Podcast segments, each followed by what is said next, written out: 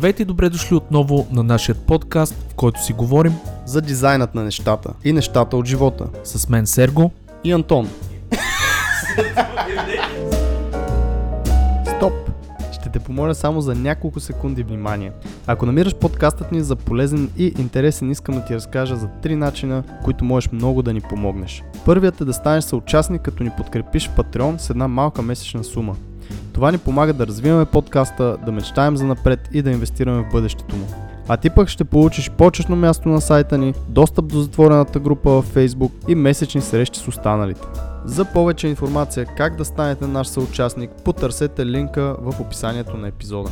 Може да ни подкрепиш и като разкажеш на свои познати и приятели за подкаста. А също така лайкове, шерове и отзиви в подкаст платформите биха изпратили подкаста на едно ново ниво в играта. Окей, стига съм досаждал. Това е от мен. Благодаря много и приятно слушане.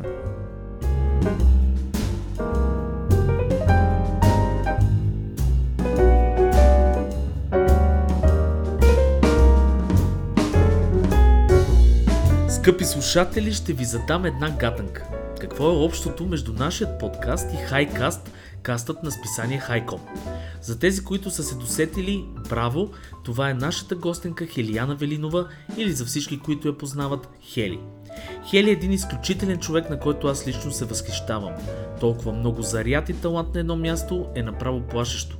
Дълго време я преследвахме за гост и най-накрая успяхме да направим един страхотен епизод, където си говорим предимно за гейминг, нейният опит в игрите и събитията за игри, какво е да работиш в голяма медия като Хайком и изобщо в сферата на печатната медия. Говорим си за София Game Night, събитие, което има за цел да запали страстта по игрите във всеки и най-вече си говорим за нейният житейски път. В този епизод за първи път ще видите и чуете третия човек зад камера Никола Ботев, който ще седне на горещото място на Антон. Не питайте как записвахме. Ще се радваме да станете наши патреонци или доверени хора, които ще имат достъп до топ секретна група на патреонците на дизайнът на нещата. Но стига съм се раз- разводнявал и отплесвал, настанявайте се удобно на дивана и прекарайте един час и половина с нас Хели, Серго и Никола. Приятно слушане!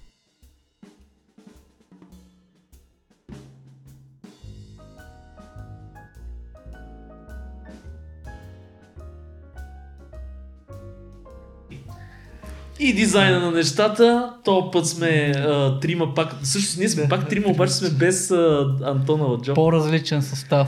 Е, ако виждате как цъфта?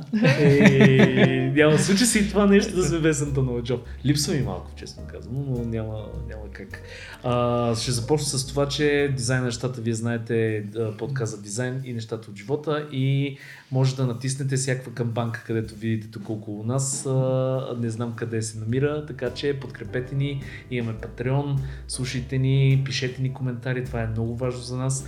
А, и днешният епизод всъщност сме поканили един страхотен гост и освен, че имаме нова конфигурация, наш гост е Хели Велинова, която е топ, топ специалист в много области и ние ще споменем абсолютно всичко за нея. Тя ще разкрие цял, целият си талант. Мале, мале. Здрасти, Хели. Здрасти, Серго, здравей. Да, с Никола ще водиме. Хели, няма се притесняваш, ние ще ти задаваме адски неудобни въпроси. Давайте, бе, дайте, бе. представи се с две-три думи. Здравейте още веднъж. Първо благодаря за поканата. Аз от много време ви се каня да ви дала на гости и най-накрая Ние от успяхме. много време те търсиме. Между другото за гости, най-накрая се случи. И накрая се оцелихме и като цветове. Yes. Казвам си Хели, Хелиана и водя един подкаст за технологии, който се казва Хайкаст и всъщност Серго ми беше на гости преди месец някъде. И се занимавам с още 20, 30, 50 неща. Ти, както каза, специалист по всичко, по много неща. Дали въобще съм специалист по нещо е големия проблем накрая да разбера. Но освен подкаста, организирам един фестивал за игри, София Game Night, за който ще ви разкажа малко по-късно. Страхотно как се запали изобщо в, а, за гейминг и тия неща. Това от детска страст ли е почнало? Детска страст е Да. човек. В смисъл, повечето според мен от а, нашето нали, междинно поколение, още от детските си години са почнали да играят игри. При мен е един от най-ярките ми спомени е как сме на село човек. А, съседчето, Чичо му от Италия е донесла някаква игра, която беше даже такава с два екрана, цветна, едни самолет, не едни самолетчета, един кораб, от който падат човечета и ти с една лодка долу трябва да ги събираш. О, на двата екрана. Ти знаеш че аз това съм го виждал, извинявай, ще прекъсвам, виждал съм го а, някъде го бях гледал преди време, адски много исках, не всички имаха такова нещо. Не, не, то беше някаква Да. да. от реклама от някъде идваш там. Ние имахме Да, да, да, но пъгади. Отделно моя Войчо пътешестваше смисъл Ангария в тези години да работи по чужбина и ни беше отнесъл Атари. Така че имахме Атари и аз братовчеите ние изкарвахме часове и часове и часове по игрането на игри. В игрането на игри аз спомням още от... Е така прави с джойстика. Особено Супер брат и Марио, е така имам снимка как правя и като цяло после имахме PlayStation и един от най-хубавите ми лета е през деня цял ден играем, забавляваме се, крадем череши, а, с съседските деца, ритаме футбол, вратар съм, защото са ме питали вече, вратар играх, крини цяла баба и вечерта се прибираме и си пускаме PlayStation и тогава си спомням, че играехме Resident Evil. Човек, първата част, смятай колко давна е било. класика. Никола, ти играл ли си от това? Resident Evil Resident- беше... Първия, първия го имахме на някакви дискове, демо версии бяха само. Аз Уу. нямах интернет тогава. Ето тогава интернетът беше Имаше две нива и те две нива ги превърташ а, 15 пъти и следващите игри. Те PC Mania или някакви такива списания бяха. PC Mania, Mania, да. да. Аз с Велчо от PC Mania още си комуникирам от време на време. PC Mania е живо, сайт им си работи. И представете сега, значи ние сме на последния етаж на къщата, навънка е тъмно, баба ми и дядо ми спят, а туалетната е навънка. И ние играеме на uh, Resident Evil, едно примерно, първата версия, защото толкова отдавна е било. И за да отидеш до туалетната, а, трябва да претърчиш през едно тъмно пространство, О, да светиш лампата, човек. То като квест. Да. То си, и как братовчета ми, ние сме през 3 години, нали, малкият е на 3, средния примерно е на 6 и аз съм на 9. И как се почва? Слизаме долу, единия търчи, светва лампата, другите след него търчат, пикаят, вършат се обратно, гасиш лампата и се качваш горе. Зверско е. Аз другото ще ви кажа относно игрите, нали, съвсем оф топик. Обаче имаше една игра Blood. Тя може някой да може да сте чули. Blood, тя беше PC игра. И това е играта, в която аз за първи път съм... Толкова ми беше страх, че аз изхвърлих клавиатурата, реално. Защото имаше едно същество, което в, беше във водата и ти виждаш, прилича на пришелеца на това, как се каже с пипалата, да се хваща за... А, за е, на пришелеца на, на ръчичката. Да, на ръчичката. И това нещо обаче си представете, първо ниво, аз играя, влизам в една вода, гледам нещо се размърдва в водата и кажа, какво е това? И такъв си ход. И по едно време това скача и се лепи за, за, за екрани и почва всичко да е в червен. Хвърлих си клавиатурата, няма да го забравя този момент и игри така влияха. Но, ама, Да. те мен още ми влият, ако трябва да съм честна. После, помните ли имаше видеотеки едно време? О, много. да. А, в, Хакомат им викахме ние. Какомати в блока ни а, имахме видеотека, която освен а, видео, видеокасети, даваше видеоигри под найем човек от тези дискетите, Да. ако си спомняш. И на всичкото отгоре ги даваше за 4 часа, не за цял ден, не за Да. 24 часа, за 4 часа. И ние всички деца от блока, тогава бяхме 20 деца човек, събираме си парички, взимаме си една видеокасета, не видеокасета, Касета, дискета, да. да, касета. И отиваме да играем в нас, примерно, защото само аз идвам и майка ми се прибира човек, 20 чифта обувки. Да. в Гати сбирката. къщата, в нас винаги беше така. И просто винаги игрите от много малка са ми такъв доста социален елемент. Аз съм много против това да си мисля, че игрите са антисоциални. И всъщност това през цялото време аз опитам да работя в тази посока и да говоря за ползата от тях. Даже сега бях на едно обучение за визуална комуникация и там една дама, която да кажем беше две-три поколения над мене и нали стана въпрос, че аз игра игри и тя не, как игрите? и аз си смених групата. Та, да, в смисъл аз съм голям фен на игрите от много малка и просто така се получиха Липсва ли нещата. ти този социален елемент? Защото нали, те малко или много, нали, те ги маркетират в момента като адски социални игри, а всъщност хората ги играят сам, сами зад някакъв екран. А, няма го това събиране по клубове, както беше компютърни. Абе, матрицата едно още работи. Само това ще кажа. Сериозно? Да, още работи Ние... Ще отида, ще пророна сълза. Ама да отидем всички заедно. Да. И доколкото чух, миришело по същия начин, както си мирише едно време. Ще отида да пророна сълза. Ако си спомняш возраст Да, там при да, Хемо, да. смисъл, все още има хубаво. Еми, Липсва ли това? аз преди е било много по- по-социално за мен. В момента игрите за мен са начин да релаксирам. Е, сега аз това играя, свършва работния ден, натоварила съм се до тук. Е, пускам си PlayStation, отварям си бутилка вино, пускам си някоя игра, слагам си краката. И това е. И на мен, а пък и аз не играя много, аз изморявам на първия час и вече съм... Ема то, аз по себе си, въпреки че нали, правим игри, мога да ти кажа, че в един момент почнах да ги колекционирам. Да. А, станах колекционер на игри, не толкова. Нали, и много завиждам на мои колеги, които си запазиха тази страст и до ден днешен дори си взимат отпуска за дадена игра, която излиза и я изиграват цялата по 5 пъти, по 6 сценария, някакви такива неща. Аз не мога да правя също. А, имам адски много игри, но може би а, приоритетите са ми, я знам. Ти самата си доста заета. Аз самия съм доста заед. Нали? Не знам, Никола, ти играеш ли? Играя, но вече играя само една игра. Коя? По-сериозно Apex Legends. В Смисъл, аз съм по-компетитив частта. То си е леко и болест, затова гледам да е до 4 часа на седмица, не повече. Добре, Защото- лимитация. Защото хубаво. иначе може да стане много, да, много голяма работата там, но крайна сметка и аз имам такива истории. Имах преподавател в университета, който трябва да предаваме курсови работи по теоретична електротехника и той казва, пичове, знам, че трябва още три дена да събирам, утре за Diablo 3 и се оправите, мен не няма. Е, така ни го Е, ма нали? дявол, три човек. Да. Смисъл, Да, това, това казвам. Смисъл а, има. За мен това е страст. Игрите са една наистина много хубава сфера на дейност също така, но са и една страст. И човек, който обича игри, според мен е един щастлив човек. Аз затова им, по този повод, който ти каза, нали, че а, си много против изказвани от сорта, нали, игрите пречат, правят децата агресивни, а, нали, света ще му О, свърши. това като го чуя направо. а, А, А то всъщност е хубаво. Ти трябва. Ти като дете си имаш някаква агресия, ти си го изкарваш и в играта. В смисъл, то е емоция, през която минаваш. Реално е за тебе. Много е полезно за децата да го виждат. В смисъл, аз толкова игри превъртах като малък.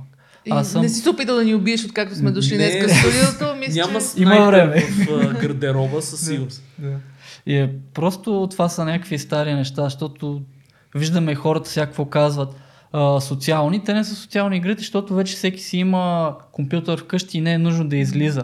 Преди, когато всички трябваше да отидем да дадем по 3 лева да, да играем 2-3 часа там, Или винаги беше. жетончетата в клуба, които са точно НДК за- в подлеза играли ли сте? Да, ама колко пари съм И, дала и там. какви приятелства се завързват, ти отиваш и виждаш някой е по-добър на тая игра, питаш го за това, той те пита за другото и това си остава. Ама то си имаше хора, а, в, примерно в матриците, нали, си имаше хора, които бяха, е, това е кой си, някакви рокстарс. Той а, прави, не знам какви фрагове на Counter-Strike, он е правил толкова. То е най-добрия на StarCraft. Да. Всички знаят кой за какво е добър. Да, Ама аз не съм съгласна с вас, че няма социален елемент. Примерно Apex играеш, а, най-вероятно там комуникира с О, хора. Игри като League of Legends, те си имат кланове. Имам един Да. приятел, който играе Лигата човек и той е по-близък приятел с хората, Те които хората се женят. С, запознават се, женят се. Смисъл, това е просто един канал още за Може комуникация. Може би вече се... Аз разбирам той какво казва, смисъл, променили са се друг тип социализация. Да. А, Така е. но, но този персоналния момент, който беше нали, да се срещнат някакви хора на едно место, вече наистина е малко по-трудно се случва. Въпреки, че сега гледам някакви такива малко чичаци, нали, като мене, uh, old school people, а, си правят такива даже one партита, one Да, а, да. игрички, събират се с лаптопчетата при някой и се. Ама лан партито е най-якото. Ние на Worms човек слагахме буквално вестници по прозорците и 24 часа играй, играй, играй. Да, да, да. А, но примерно аз съм ходила не, не на едно e-спорт а, състезание. Преди това си говорихме с тебе, че говорих и за ESL. И то Я си е като... между другото за, за, за това, защото ми е интересно. Ми, Мисля. той Марто ви бил на гости. Имахме, имахме той тук основа нещо като клон за региона на ESL, който ESL е една от най-големите компании в света, да не кажа най-голямата в света на електронните спортове. И се занимават страшно много неща, между които а, Intel Extreme Masters в а, Катовице. И покрай Марто съм ходила тук там на няколко събития. Ами то човек не може да кажете, че не е социално това. О, В смисъл, то е един огромен стадион, в който хората комуникират, кефът се, чирват и въобще просто е друг тип забавление, който ня... на нас ни е малко по-далечно. Все още, въпреки че приближаваме на там, но истината е, че ESL, нали, електронните спортове по нищо не изостават от, да кажем, големите, да знам, NFL, Абсолютно. тия NBA и тия всичките неща. Пак си имаш фенбаза, отбори, хора, които следиш статистики, всичките тия неща си ги има. Да. И благодарение на платформи като Twitch, всъщност стигат до много по-голяма публика от, Да. от публиката, която стигат NFL, примерно. Да. Абсолютно. И е много по-достъпно. Примерно някое дете, ако иска да се занимава с това, ти ако гледаш баскетболист, не научаваш много за играта, защото там са много тънки моменти. Обаче, като гледаш как играе един геймър, ти им почваш да си взимаш неща, почваш да се учиш. И колкото повече това се прави, толкова повече се дига и нивото. И то си е като футбол. Отиват хората, чакат билети, нали, тениски, работи, снимат се. сцени, някакви Да. хора с екипчета. Брутални са. Много. Много ми хареса това, което каза, достъпно, тъй като игрите до, са деноминатор за мен, примерно и спорта. А, няма значение какво ти е образованието, а, айде на каква възраст има до някаква степен значение, но не е водещо. Може да си някакъв 13 годишен гений на Counter-Strike, а, няма значение дали си гей, Абсолютно няма. каква е, няма значение дали си Ти си. черен, няма значение дали си бял, дали си кафяв. Въобще, а, ако си бърз, логичен, имаш инстинкти, всъщност ти можеш да си перфектния играч.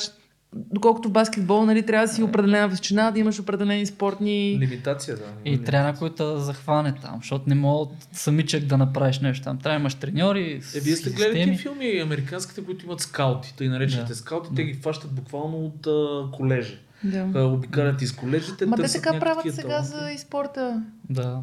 Ако Също сте гледали този българин, на който спечелиха Дота, мисля. да. Майн, Иван Control, Да. той всъщност в едно от филмчета обясняваше, аз тренирам по 12 часа. И те си ходят на лагери, имат си менеджери, имат си хора, които се грижат за здравето им, имат хора, които се грижат за ума Всичко, им, всичко. всичко. В смисъл, няма голяма Като разлика. истински атлети са си. Смисъл имат Cloud Nine съм, гледал, Nine съм гледал треньор, после такъв диетолог, как се имат за спане, за всичко им е написано, направено, гледа се както всеки един нормален атлет, но те са, нали, като отидеш вече на чемпионшип за Counter-Strike, да малко е, нали, друго нещо, не е просто някой си играе от начало и да видим дали е добър. След едно ниво просто е по, по различен начин. Да, говорим за някакви части от секундата, някакво решение, което обръща цялата игра. нали? Така е, така е. Защото всички са добри в това, което... Така е. Много ми е интересно. Те децата стават все по-добри. Те деца се раждат с мишки, особено в...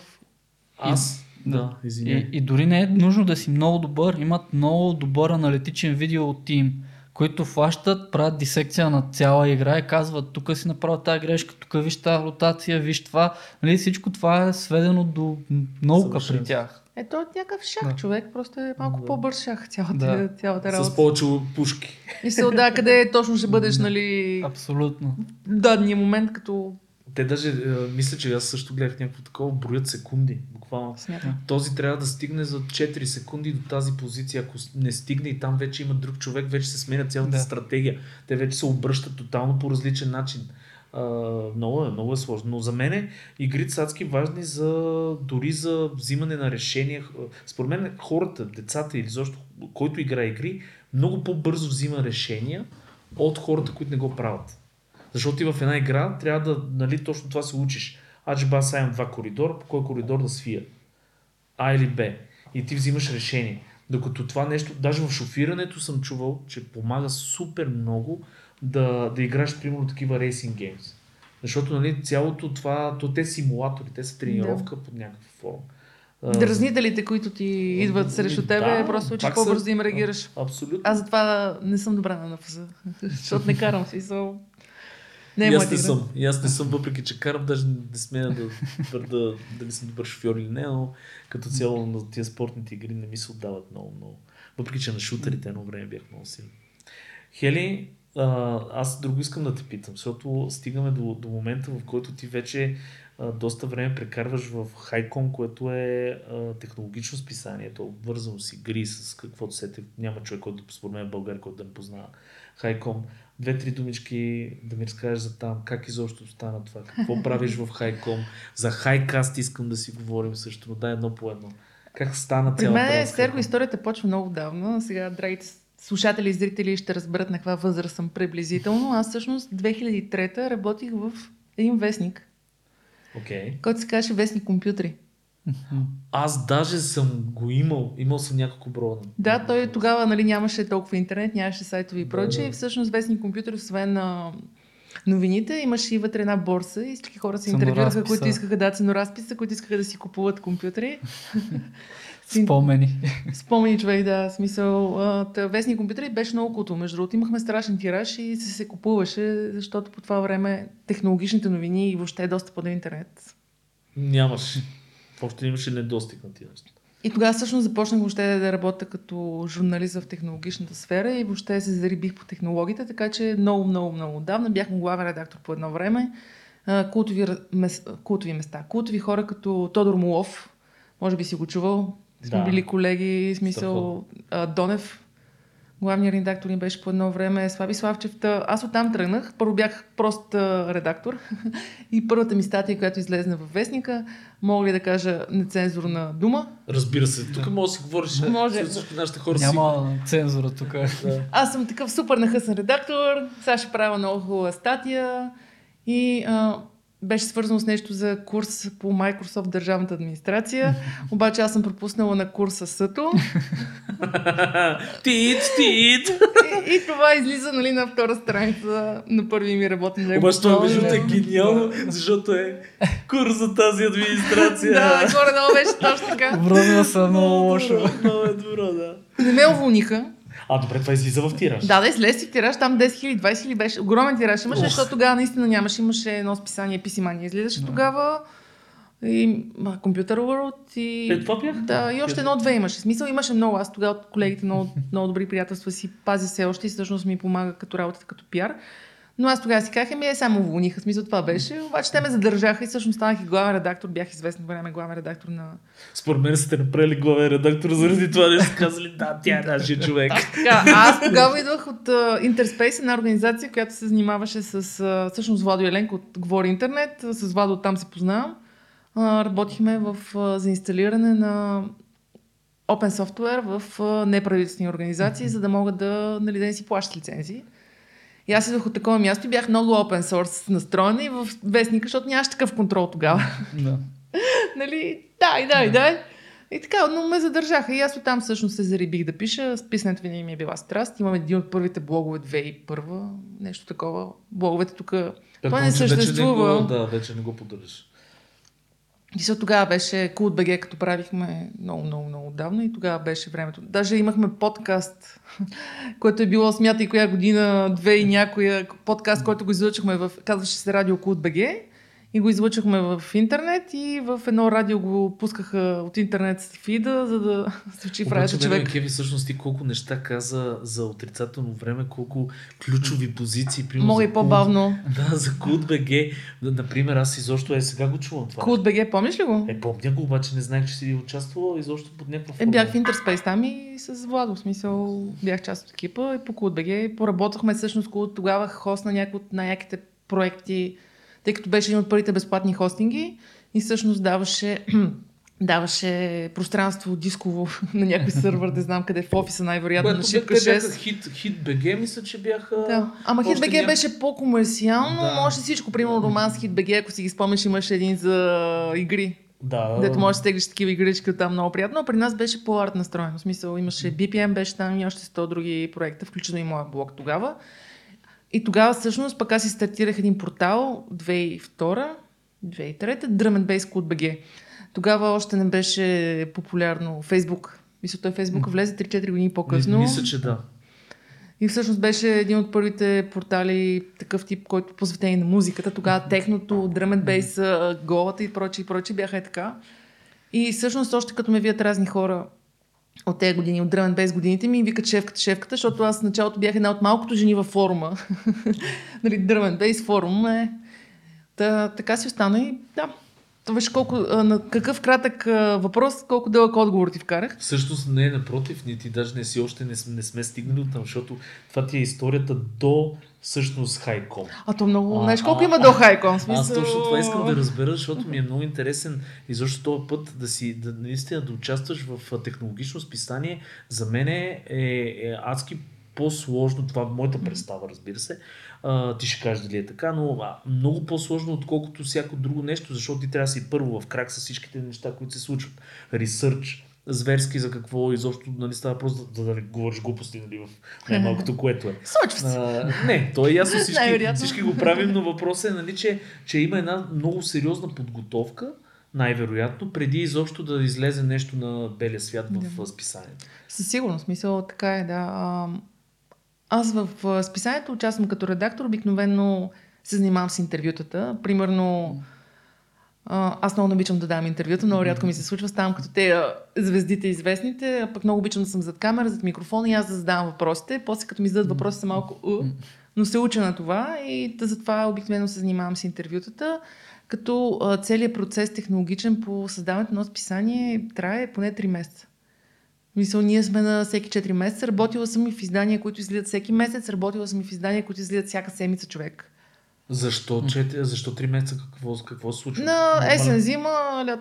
сезонен Да, да. смисъл. Ами, гледай сега, пазара в България, по мое мнение, за печатна преса много се сви.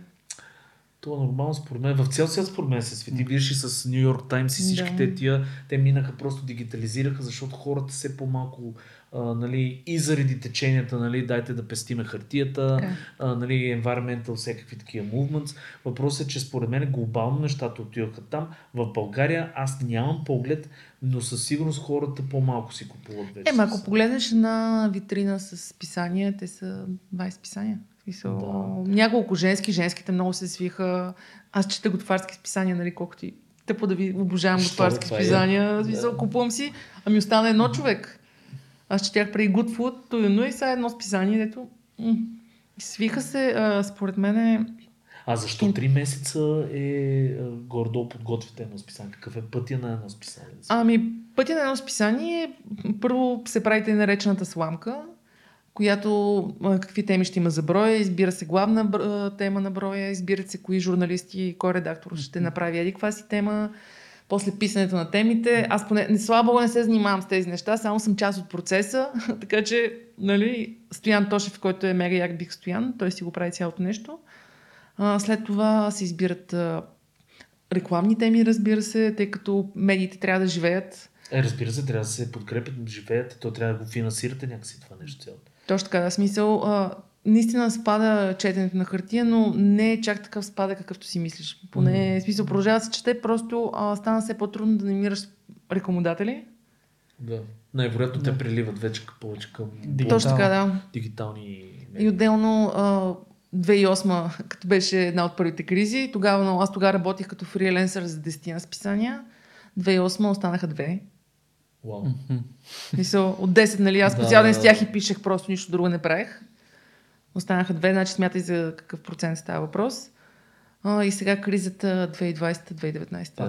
Да, пак, пак умряха много колеги. Което е странно, защото пък за игрите, примерно, както нали, то е нормално, хората се затвориха, а, започнаха да играят игри, това беше зверски бум всъщност за индустрията. Да. Би трябвало, според мен, логично е, и списания до някаква степен, нали, да се, ако си фен, най-малкото има колекционерска стойност. това О, така си колекционирам. Аз, примерно, преди четях едно списание Lifestyle и продължавам да си го паза.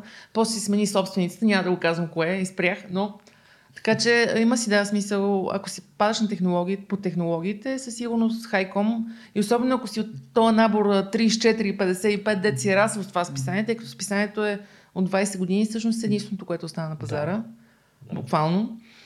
И това, което ние се стараем е всичките текстове да са изключително качествени. И са, И се усеща между другото. то е, това е една от причините поради, по-бавния процес на работа, че много, много се влага. И се, доколкото фаст, нали, четивата в интернет, те са някой влиза, преписва нещо. Даже да го генерират нещо- с, вече с изкуствени О, да. Примерно ми направи впечатление, нали, пак малко в топик го разклонявам нещо, че започнаха да излизат статии специално за тия неща, които ме интересуват, там UI, UX и прочие. Излизат статии, които са а, си личи как една статия просто е модната с а, няколко а, различни изречения и това нещо излиза в 65 блога. Нали? И ти виждаш едно и също нещо, което си тече нали, с, Да. и с интернет в един момент просто се чувстваш леко излъган, защото ти искаш уникален контент, който да ти предложат. Особено Да. ако е subscription based, нали? Така. смисъл си плащаш за това нещо. А, и затова, примерно, списание като вашето е много ценно, защото вие правите наистина уникално съдържание, което си е за хората, които искат да го получат, а не просто някакъв генериран контент от някъде, където ти ще кажеш. Е, Да, да, със това сигурност звучи. всичките журналисти, с които работим, те правят много аналитични статии. И примерно една статия не ти отнема 40 минути. Аз познавам хора, които работят по новинарски сайтове. Ами тя тази мацканата пишеше по 10 а, статии на ден човек. Не. Мисля, верно са примерно 2000 знака, 10 статии на ден. Са, качество, нали? Да, И това им е квота, нали, да, да има минимума на ден. Доколкото нашите статии включват а, седмици и седмици ресърч, комуникация с хора, в смисъл не е нещо, което става е така цък и се слага в едно списание. Като идеята и в списанията, че информацията там е не- не- непреходна, смисъл не е всичко, но голяма част, ако примерно го прочетеш след две години, пак може да ти даде, Си въжи. да. В Смисъл, така че нещата не е бърза литература, това е. Много ценно. То това е наистина смисъл как, как, как ще направиш такова evergreen, примерно, контент. Нали? Е, си- трудно е, нали, но... Не е лесно никак, да. Абсолютно. Сега не всички теми, аз по никакъв начин не казвам всички теми, но базови неща, хубави анализи, които са направени по различни теми. Ние пишем много за медицина, за всякакви неща, смисъл наука. Абе, това не се различа по никаква форма това да създадеш една красива книга. Аз това гледам, нали? Смисъл, това странирането вътре. И Защо аз като дизайнер го гледам от тази гледна точка. А, избор на корицата, иллюстрациите, нещата, които се слагат, всичко вътре оформено, направено, подредено, контент. За мен това си е абсолютно изкуство и хората даже трябва да го мислят за изкуство, защото ти създаваш продукт, който като ти дойде готов, и го разгърнеш, това нещо е мислено от първа буква горе вляво до последна Така е, буква така е, така е. долу дясно. Супер яки са ни дизайнерите, Дидо и Йоана. Те вкарват страшно много време. Примерно за кориците се водят едни, защото е мелчин. Да. И едни разговори. Представете си 20 мейла, докато се избере коя е правилната корица. Така че има много, много Сега, ако- процеси, има много Ако работа. ни слушат подкаста, аз искам ги поздравя. Да. За Йоана и Дидо. Да. За вас го правим. Шараут. Да. Много яко. И а, смисъл, това нещо, което правиш ти в Хайком, всъщност а, как мина от Хайком списание в Хайкаст? Нали, Защото ти си ни колега, най-малкото, което е, нали, вече сме... На подкастерите в България трябва да се поддържаме хора. Е, Никола, кажи, защото не сме много... Трудно е, Човек. трябва да се държим за ръце. Е, така, да. Да, го правим, го правим. В а, Не новините беше излезнала една много яка статия. А, само четирима човека в България нямат подкаст. Сериозно ли? И то само на четирима ги слушат обаче. Да, да, то- точно. И тези четири в ера. Искаме да благодарим на тези. Благодаря на четиримата фена.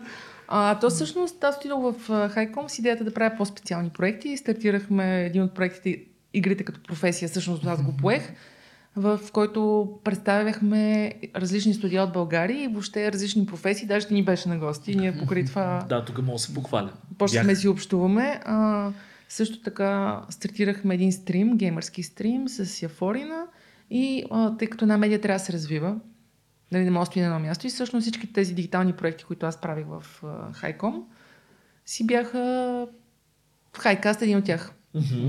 И като цяло, нали, ние бяхме малко закъсняли за купона, както се казва. В смисъл... Бе, не мисля, че се закъснели, защото вие имате колко 4 сезона имате. Аз не бях в Ай, ма, гледай, сега първият сезон е 16 епизода, Окей. втория сезон е Значи а, за мен, 12, третия е 36. за, да въпросът е, че за мен е а, 100 епизода, понеже не то Да. трешхолд го имахме, Никола се Да. усмихва малко, но а, Антон нали, имаше един, а, едно напрежение вкара в нашия подкаст, защото той реши, че ще се отказва от подкаста на 100 Стотния епизод. епизод, да. Това му беше... И вие такива не. End go, end go. Естествено, това нямаше как да стане, но не, беше някакво такова ни през цялото време. Сега не знам, ще се отказваме или няма да се отказваме. За мен е 100 епизода да направиш, защото аз знам какви усилия ние вкарахме. Ние в началото бяхме, все още искаме да се върнем към този формат, но бяхме всяка седмица. Това да поканиш гост, той да е свободен, да се стиковате, ти знаеш с тебе колко гонене е Е, ти цялото. си принципно неуловим. Аз съм щастлива, Не, че успях няколко пъти да те неуловима. Той, той е взаимно, е взаимно. Е. Въпросът е, че примерно това да се стиковате, да седнете, да направите сетъп, да запишете, после да се едитне, ето Никола тук знае какъв къртовски труд. Изобщо е това цялото нещо да се направи 100 епизода за мен, ако си близко до 100 или изобщо вървиш към 100 епизода, Минахме да. това означава, вие сте ги минали, това означава, че това е сериозен подкаст. Защото аз вече не броя подкастчета с по 10 на епизода, има супер много такива. Но тия, които са 100 плюс епизода, не са много. Поне по статистика, какво отгледахме ние. А ние сме като войници, ние всеки понеделник, 6.30, Точно козируваш и го правиш. В смисъл, и я на къде ходиш. Не ви ли писна? Между другото. Ами, а, в нашия подкаст колегите Стоян и Тодор, те са толкова интересни човек. Мен ми е толкова кеф да си говоря с тях, че аз отивам с някакъв абсолютен кеф на подкаста. При нас другото нещо, което се различава от при вас е, че ние сме само звук И в началото се събирахме, записвахме, нали имаше го това сетъпване, да ръбъра. После удари пандемията, решихме, че няма да си плюем в микрофоните. Да разменяте флуиди. Всеки си купи по един микрофон и в момента моето студио е в спалнята. Сложила съм си една възглавница на стената, такава много голяма, за да ми убива да, звука, вълните. да, вълните. Взела съм си микрофон и нещата стават много по-бързо. Отделно ние много се стиковахме, много добре се познаваме. Примерно преди да дойда, ние записваме едно като спин-оф, че се казва. Спин-оф. Казва се Заслужава ли си? Уу, в което тестваме, всъщност втори епизод записах на мен днеска, тестваме различни продукти и ги коментираме. Мгм. Писал няма спонсори, абсолютно си казваме какво си мислим. Много готино. Това е като тези, които са, как се водят, Ревютата. ревюта на Да, продуктите. да. Ми, нещо такова, примерно, защото сме запалени геймери с а, другия член на екипа с Тодор. А, с него, примерно, първи епизод беше за PlayStation а, Premium. Те нали го пуснаха преди месец Аха. и ние го поиграхме известно време и просто имахме си кажем, заслужават ли си аджипа тези 250 Е, лева на месец. Заслужава си човек. Смисъл, знаеш колко каталог, 600-700 игри, а, смисъл разни екстри, стримваш. Жестоко. Аз просто съм с много якия интернет. Моля, кажа кой ми е интернет, защото съм им голям фен. Coolbox човек. Да. Ако сте ги чували, аз се Да. родих откакто съм с тях, няма по-добър интернет. Ръчкам си кабела И летиш. И лета смисъл, аз стримвам игри като Cyberpunk и като, примерно, Guardian of the Galaxy.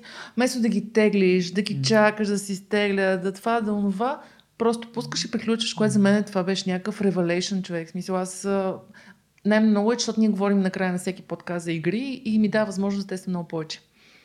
Което е вместо... А и аз съм с PlayStation 4 и имам 500 гигабайта хард диск, нали? Кое е по-първа? Така. Не, не, това е жестока, жестока свобода. Те даже а, по принцип тенденцията каква е, е абсолютно девайсите вече да станат един приемник Да. на картина. Точно така. Тоест ти всичко е изчислителна мощ, всичко да бъде някъде по клаудове и неща. И ти само с хубав интернет да пристига тази, ти пращаш команда, тя пристига нали, картина при тебе. Тоест мога да играеш игри, софтуери и каквото искаш да го ползваш. И идеята е, че девайсите няма да имат нужда от чак толкова тежък хардуер, Да. но пък ще имаш страхотна нужда от супер силен софтуер. Още не може да се направи това, защото нали, поред Имат, причини. имат. Има разни Има проекти. Даже имаше един български проект, uh, Dwarf се казваше, които се опитваха в тази посока. Едно е такова нещо, си вързваш към монитора. Е, Донгълче някакво. Да, и играеш човек някакви гати тежките игри. Не знам какво стана с този проект, мисля, че умря по някаква причина, но има, има проекти в тази посока. Да. Но Добрите, които са, стедията умря. Смисъл А, малко, стедията, да, да. малко, Стедията, малко, да. Малко те бяха на. Microsoft. Не, Xbox са на А, Microsoft. Те, Google. Те, те бяха Google-ското, обаче те много амбициозно започнаха много широко игри, много ниски цени и много нацениха това, което могат да направят. Но Nvidia Shield работи. В смисъл, виждам ги западните ютубъри как а, сега от телефона, сега от таблета, сега от компютъра, сега на телевизора отива, нали, сменя се и директно на една машина, върви обаче както трябва, директно стрима, закача инпута. FPS, всичките неща. Ами да, не е още там където може да бъде, но за casual игра, примерно Cyberpunk и нещо такова, дето е синглплеер, може да го изиграеш. Но я. Няма Counter-Strike да играеш на това със сигурност. Е, но- тези, които са компетитив, дето наистина всичко е до милисекунди, там няма какво да... Да. Там е още трудно. Но според мен повечето casual геймери са абсолютно благодетелствани, защото ти не носиш 45 девайса с теб. Нали? Много ясно. ако искаш да отидеш, примерно аз едно време си спомням, моята раница какво представляваш. Първо, почваш PlayStation вътре в раницата, портативната конзола вътре в раницата, да кажем лаптоп вътре в това. Нали? Защото ти си мислиш, сега, първо ще играя на плажа, после ще играя в... Ема затова сме имали такива хубави фигури като млади, нали, защото сме мъкнали много тегло. Аз не, не мога да се похваля, не мога да се похваля с такова нещо, но да. Сега намаляха девайсите. И фигурите, но, но истината е, че сега е супер благодетелствам. Сега в момента буквално мога да играеш. Даже кой ми обясняваше, че можеш а, по, по кабелна след време иска да го правят. Примерно, а, едно като провайдер, Да. имаш си кабелна, ти включва и гейминг секция, това още не мисля, човек, Netflix ти включва гейминг, има Всъщност Netflix Netflix, да. гейминг, да, в смисъл може да играеш игри. А, но имаха някакви проекти за гейминг, ама те бяха Още по-скоро, по-скоро бяха турнири и такива. Да. Но това е бъдещето. В Смисъл, ти си с- буквално вкъщи можеш на телевизор, ти няма да имаш нужда от, от нищо такова. Не знам обаче, между производителите на хардуер вече, Как гледат на как това? гледат на това, защото Sony Много добре гледат. Не, имайте предвид, че не, не съм сигурен, защото Sony като цяло, това, което знам, те не печелят от конзолата. Sony, не знам ли знаете, хардуера, който пъхат в PlayStation, на на. В на Xbox. парите А, да, винаги PlayStation, да. и, и Xbox е същата работа. Абсолютно всичките конзолни а, нали, неща, те са всъщност начинът ти да влезеш в сабскрипшена им който е, нали, си Да. купуваш дигитално игрите, т.е. премиум игрите за, само за PlayStation. Аз искаш да кажа, че хардуера не струва толкова, Хардуера им колкото е на всъщност минус струва. Да. даже. Той не е толкова... Не ги жаля човек. В Но не Смисъл, ги жаля. За мен геймингът в някаква степен е буквално правене пари от въздуха. Смисъл... Има го това нещо, да. Мисъл, не, че не се влага някакъв ресурс и човешки, хардуер и така нататък, но държави като Польша, които са осъзнали колко пари може да се прави от... Поляците са а, уникални. Много са напред с това там. Мисъл, да, те са супер напред. Значи в момента има една публична компания, Huge Games се казват, които ние за малко работим с тях, които са на NASDAQ вече, полска компания, която стана не знам колко милиарда ги оценяват в момента. Те разраснаха зверски нещата. Тия пичове, буквално един поляк, който от рекламна агенция решава, че си направи студио. Сега той е гениален бизнесмен, очевидно, за да ги свърши тия неща, но е публична компания на американска борса. Найс. А, нали, смисъл, говориме за, за как, как се стига до там. Не всеки може да изкара публична компания, американска. Това е. Зверски бум. Те тези мисля, Ема че... те имат и подкрепа от правителството там, смисъл... Е, това е. Човек, Да. Полското правителство, там Министерство на образованието, одобриха This War of Mine, една игра, която аз съм много голям фен, да се изучава в училище. И релизнаха 67 страници меню, документация, да. как в различни часове, като логика, social studies и така нататък, може всъщност тази игра да се ползва с учени цели. И се те осъзнава, че всъщност игрите имат много добавена стойност като част от креативните индустрии. И според мен, е, колкото повече държави това го осъзнаят, примерно ето Румъния, според мен също върви много правилна посока. Между другото, аз много се кефа, нали, тук ще спомена Беско, организацията, която е за стартъпите. Българската ни даже сме част от тази година там. А, защото те бутат на тая насока дигиталните компании в България. Борят се, буквално се борят с правителството нашето, да можем да, да имаме нормален живот дигиталните компании, да имат или изобщо производители на софтуер нали, и така нататък, да имат някакъв нормален живот в тази държава. В Германия работихме по няколко проекта, финансирани от правителството. Игри. И, и даже аз питах един от CEO-тата, нали, викам, добре, как се случва това? Защото ние в България имаме жесток проблем. Ние данъците, те не, те не разбират, защо, не искаме да си платим данъците, те не искат да ги вземат данъците, разбираш ли? Имаме проблем с това да си платиш данъците. А, и те казват, не, при нас държавата е най-големият инвеститор. Много ясно. И държавата си има фондове, неща, които и те инвестират тек, от които огромен сегмент са игри. Много ясно. Отиваш си с проектчето, държавата е готова, цак. Единството, което нали, пишат се повече документация. За какво си ги изхарчил, по какъв начин, което е нормално. Е, трябва да има контрол. Да, Да, Разбира се, защото да. Но, но аз няма забравя на една лекция, бях на, а, на CEO-то тогава на XS Software и той като, е, беше из- изумен преди, говорим 10 на години, Христо Тенчев, който каза, аз, вика, ние сме успешна българска компания за игри. XS Software правят много пари. Lady Popular. А, е, Forever. Big fan, Хано, big fan. Ханове, чудеса, Popular. да. как се каже Starfleet? Не, а, а... Немексия. Имаше Те една кръстиха за... Немексия, да. да. Знам за кое Греговор, защото те Да. прекръснаха няколко пъти. И, и той казва следното нещо. Викат ни НАП или там институцията, която и казва обяснете как така правите толкова пари. От какво ги правите тия пари? Той вика, аз, аз не мога вика си плата данъците. Искам да им ги дам тия пари и те, и те ми казват, ама откъде си ги направил тия пари? Как от пиксели, нали? Да. Смисъл, как е Да. Как възможно? от никъде идват. Пари от пиксел. Ето Да. това е така, може да си казва студиото. Жестоко. Пари от пиксел. Жесток. Е, това, е, е, да. това е да си човек, който пише цял живот, виж как ги хрумват Как някакви неща. Ама, мислете си Да. смисъл... А ние за дизайна на нещата, брат, че то без кой смукване на, на, на идеи. Да, подкаст при от пиксели. Аз интервюрах Божо, бившия вече министър на електронното управление и му зададох следния, за Хайком го интервюрах Да. и го питах, нали, добре, какво държавата прави, за да помогне компаниите, които правят игри и въобще. И, и той каза, абе, стараем се да не им пречим.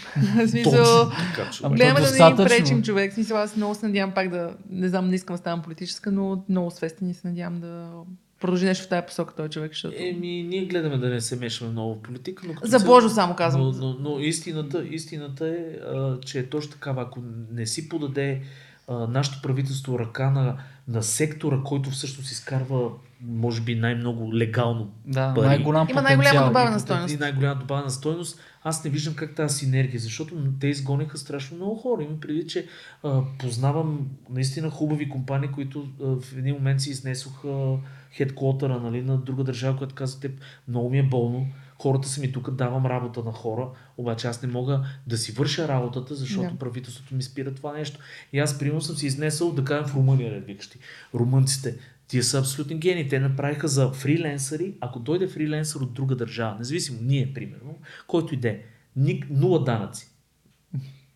Стимулация. Обаче иде, идеята е, че трябва да си отвориш сметка, да, Да. живееш при минимум 3 месеца. Да, бе, но ясно да, харчиш вкарваш пари в държавата. вътре. Ами да. Да. да, именно. И това нещо за мен Това е е абсолютно супер. гениално. Защото, да. Човек се замисля. Ама да, не, много ми харесва Румъния. Букурещ е супер. аз ви казвам, че аз се замислям вече. Смисъл, а, толкова облегчение има и за бизнеса. Е, къде е Румъния? Буквално на Буквално да. 5 часа или там 6-7, не знам колко часа с кола. И веднага. Ай, те имат много сериозна, много сериозно бутат в гейминг индустрията, GameDev, имат си различни асоциации, имат най-малкото на студията, която няколко пъти тук в България опитахме да правим подобни асоциации и не тръгна. Имат инкубатори, имат въобще най-големите компании си имат офиси там. Една от най-големите аутсорс компании нали, в нашия рейндж е в Румъния и я купиха Keyword Studio, които нали, са такъв конгломерат, ето изкупил всичко в общи линии, но, но румънско струва с 1500 човека. Да. Говорим за артисти, художници, Огромно. дизайнери, Ходим да ги отвличаме и такова да ги връщаме срещу... Да, да ги връщаме срещу откуп, нали, ето идея за бега стартъп идеи. Не, просто такива хора, надявам се, наистина млади будни хора като Беско и като изобщо хора, които са надъхани в, в това нещо, да му бърнат нещата. То няма и как според мен да не се случи. Но тук, освен строене на магистрали, аз не виждам друго, Не. което гордо да... Еми, плеса, според мен и това поколение преди нас, Ще то бавно и сигурно намалява като сила, пък идват все млади хора, които виждат, че явно има смисъл. Пандемията върна много млади хора, които са учили в чужбина и виждат, че има смисъл и може да се живее и по друг начин. И според мен това е такъв начало на промяната. Аз тази промяна чакам от 20 години човек. Смисъл, даже от повече, като работа. Бутнаха петолъчката, баща ми ме води да гледам как бутат петолъчката на Министерския съвет. Това ми е един от детските спомени, много ярък такъв. Чакаме промяната, смисъл участваме. Най-малкото, което може да направим, да сме активни граждани. Ето, аз не ти казах още с какво се занимавам. Давай. Аз от, след като спрях да работя във вестник компютри Серго и Никола, отидох в а, Словакия. Ти да видиш така. за една година. А ти ми изумяваш, между другото, аз тия неща, понеже аз си направих ресърча, между другото, обаче едно от 50% от нещата тук Ги няма, няма, да. Да. Ами аз отидох в Словакия по Европейска доброволческа служба, която е част от Erasmus, Erasmus+. Тогава се казваше Youth in Action и всъщност като се върнах тук, казах, бах, колко ме кефи това. Направихме си собствена неправителствена организация, започнахме да изпращаме доброволци, започнахме да... Аз започнах, занимавам се и с обучения. Освен всичко останало, което прави, също ми е една от големите любови. Така че а, Европейската доброволческа служба или а, European Solidarity Corps е също много готина възможност млади хора да видят какво става навънка и да се върнат тук. Най-вероятно ще сложим някоя линче. Ще сложа някакъв линк. Аз съм се опитвала страшно много и съм пращала страшно много приятели да го изживеят това, тъй като те ти поемат всичко, пътя, разбирам храната, повече, Да, спането. какво се случва всъщност? Аз, примерно, съм млад, надъхан младеж, студент, няма значение, може би ученик. Мгм. Нали така? Смисъл, Ами не, значи а, за доброволческата служба тя е 18-30. А, окей, okay. т.е. минимумът ти е 18. Да. А, и какво се случва? Идвам, при... кандидатствам най-вероятно. Ами да, то обикновено имаш изпращаща организация, посрещаща организация, кандидатстваш, те ако те харесат, изпращат организация ти урежда всичко, правят едно обучение, те пускат по живо по здраво, изкарваш между две, две седмици и една година в чужбина и се прибираш да си прилагаш научените знания, като по мое време беше само за Европа, плюс а, партньорски страни, а сега мога отидеш в Африка. Мога отидеш в. Перу. Ами където има сертифицирани организации, които са с акредитирани, извинявам се. Така че партньорски страни и всъщност е много яка възможност. Мога да правиш страшно неща. Аз работих в един детски център и в, едно, в един дом за деца решени от родителска грижа. Една година работих на такова място и всъщност там много неща научих и се прибрах тук. NGO-та, туяно и така че и с това се занимавам между всичко останало. Продължавам да го действам. Браво. Какво на Словакия как ти се стори тогава? Смисъл, Ами, много равно човек, смисъл.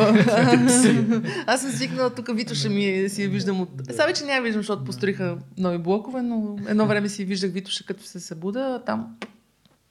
Но добре беше, аз бях точно 2007, 2006-2007, като Европейския съюз влезнаха Словакия човек. И 2006 31 декември си извън Европейския съюз и 2007 1 януари си в Европейския съюз човек. И беше някакъв супер странен експириенс. Ние си хванахме а, вла, влак, съм, не, автобуса и отихме в Унгария човек и не искаха лични карти на границата, което беше и аз бях вау човек. Другото нещо е, че аз живеех в а, унгарската част на Словакия. Представи си град, който е наполовината в Унгария, наполовината в Словакия човек. Супер странно. Аз такова нещо съм виждал само в Кипър. Там има един до град. границата Да. е една улица, която тя си име знак. Мост, човек, мост. Или мост, Да. да. Обаче преди Европейски съюз трябва нали, да влезеш през границата и беше така. Колко яко. В смисъл беше много интересен момент, много се кефа, че точно при присъединяването на тази държава бях в Жестоко. място. Да. Така. Абе, много е хубаво между другото човек наистина да излезне малко навънка, за да види всъщност плюсови и минуси на всичките неща. Така е. А, защото аз нали, прекарах две години в Лондон. Това съм го казал винаги сигурно за стотен път го слушат хората в подкаста, но мен не ми хареса, често казвам. Смисъл, То не знам някой дали му харесва Лондон, освен за Ами, туризъм хора- човек. Има хора, които... Не, Англия като цяло не ми хареса и най-вече и... И там е равно, нали? Значи, освен, че е равно и с... Не, гледай сега, в смисъл, а, първо, че а, имаше един лав, нали, а, само на две места вали, е валяло нали, цял месец, едното е Лондон и Библията. А, и в общи линии, а, нали, неприятно, неприятно време всъщност беше много потискащо. Да. А, но истината е, че мен не ми хареса по ред причини, нали, изнервеност на, на Скъпо хората, е. скъпо, изобщо да, динамиката, която беше тук, тук, например, едно от нещата, които хората не могат да осъзнаят все още е, че ти за буквално 2 евро можеш да пиеш на централната улица на столицата ни кафе в а, хубаво, приятно заведение, защото лондонските заведения грам не изглеждат като лъскави като нашите, с едни гадни пъбове, повечето. Има и нали, някакви такива по-излачени, но истината е, че тук си позволяваме много повече неща. И Така хората, мен това ме дразни, че само едно мрънкане се чува, всъщност имаме много бенефити. Хубава природа, море и планина на едно место. Нали, това нещо, ако там, за да отидеш, примерно да ходиш на сняг да караш ски, трябва да отидеш в... Е, пък Лондон е хъб, който си хващаш самолета за 10 паунда и отиваш но е, където е, решиш. Да, Те, в те пък смисъл... пътуват ефтино, да, и горе-долу беше някакво такова.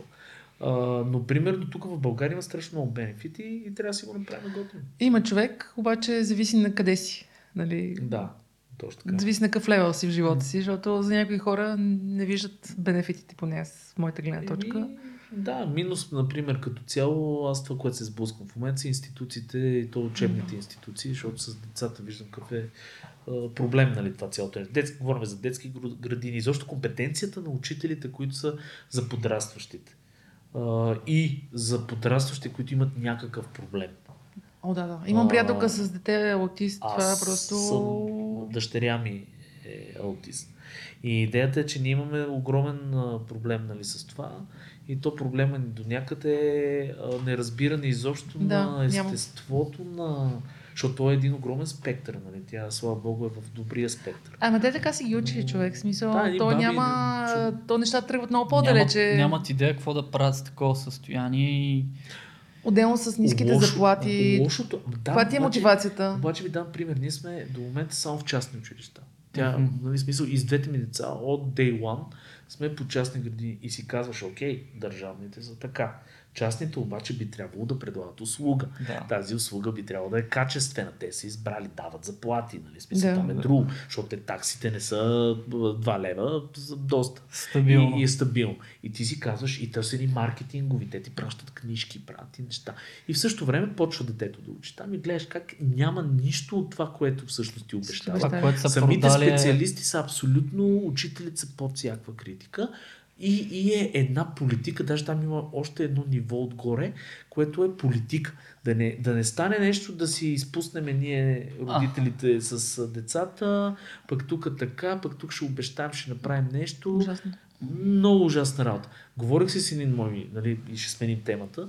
Говорих си с един а, мой приятел, който между другото беше невероятен гейм дизайнер, все още е, а, на а, мобилни игри в България и изведнъж се оказа, при падеятелства не знам, че той отишъл в Испания с цялото семейство, е така се дигнал и, и живее вече в Испания. Даже аз се чух с него, викам, какво става, бе? Аз, аз не знам, че той е в Испания. Той казва точно това човек, сблъскахме с институциите, институциите и а, просто толкова разочаровани не сме били. С жена ми си казахме буквално за една седмица няма стане тази работа. Събраха Дигнахме неща. се, събрахме си нещата. В Испания, вика, вече съм две години и половина. Аз такова нещо не съм виждал. Вика, страшно готини хора, ресурсни учители, приемат те. Ако има някаква нужда, веднага специалист, а, който от, и това е държавно училище, не е частно училище в Испания.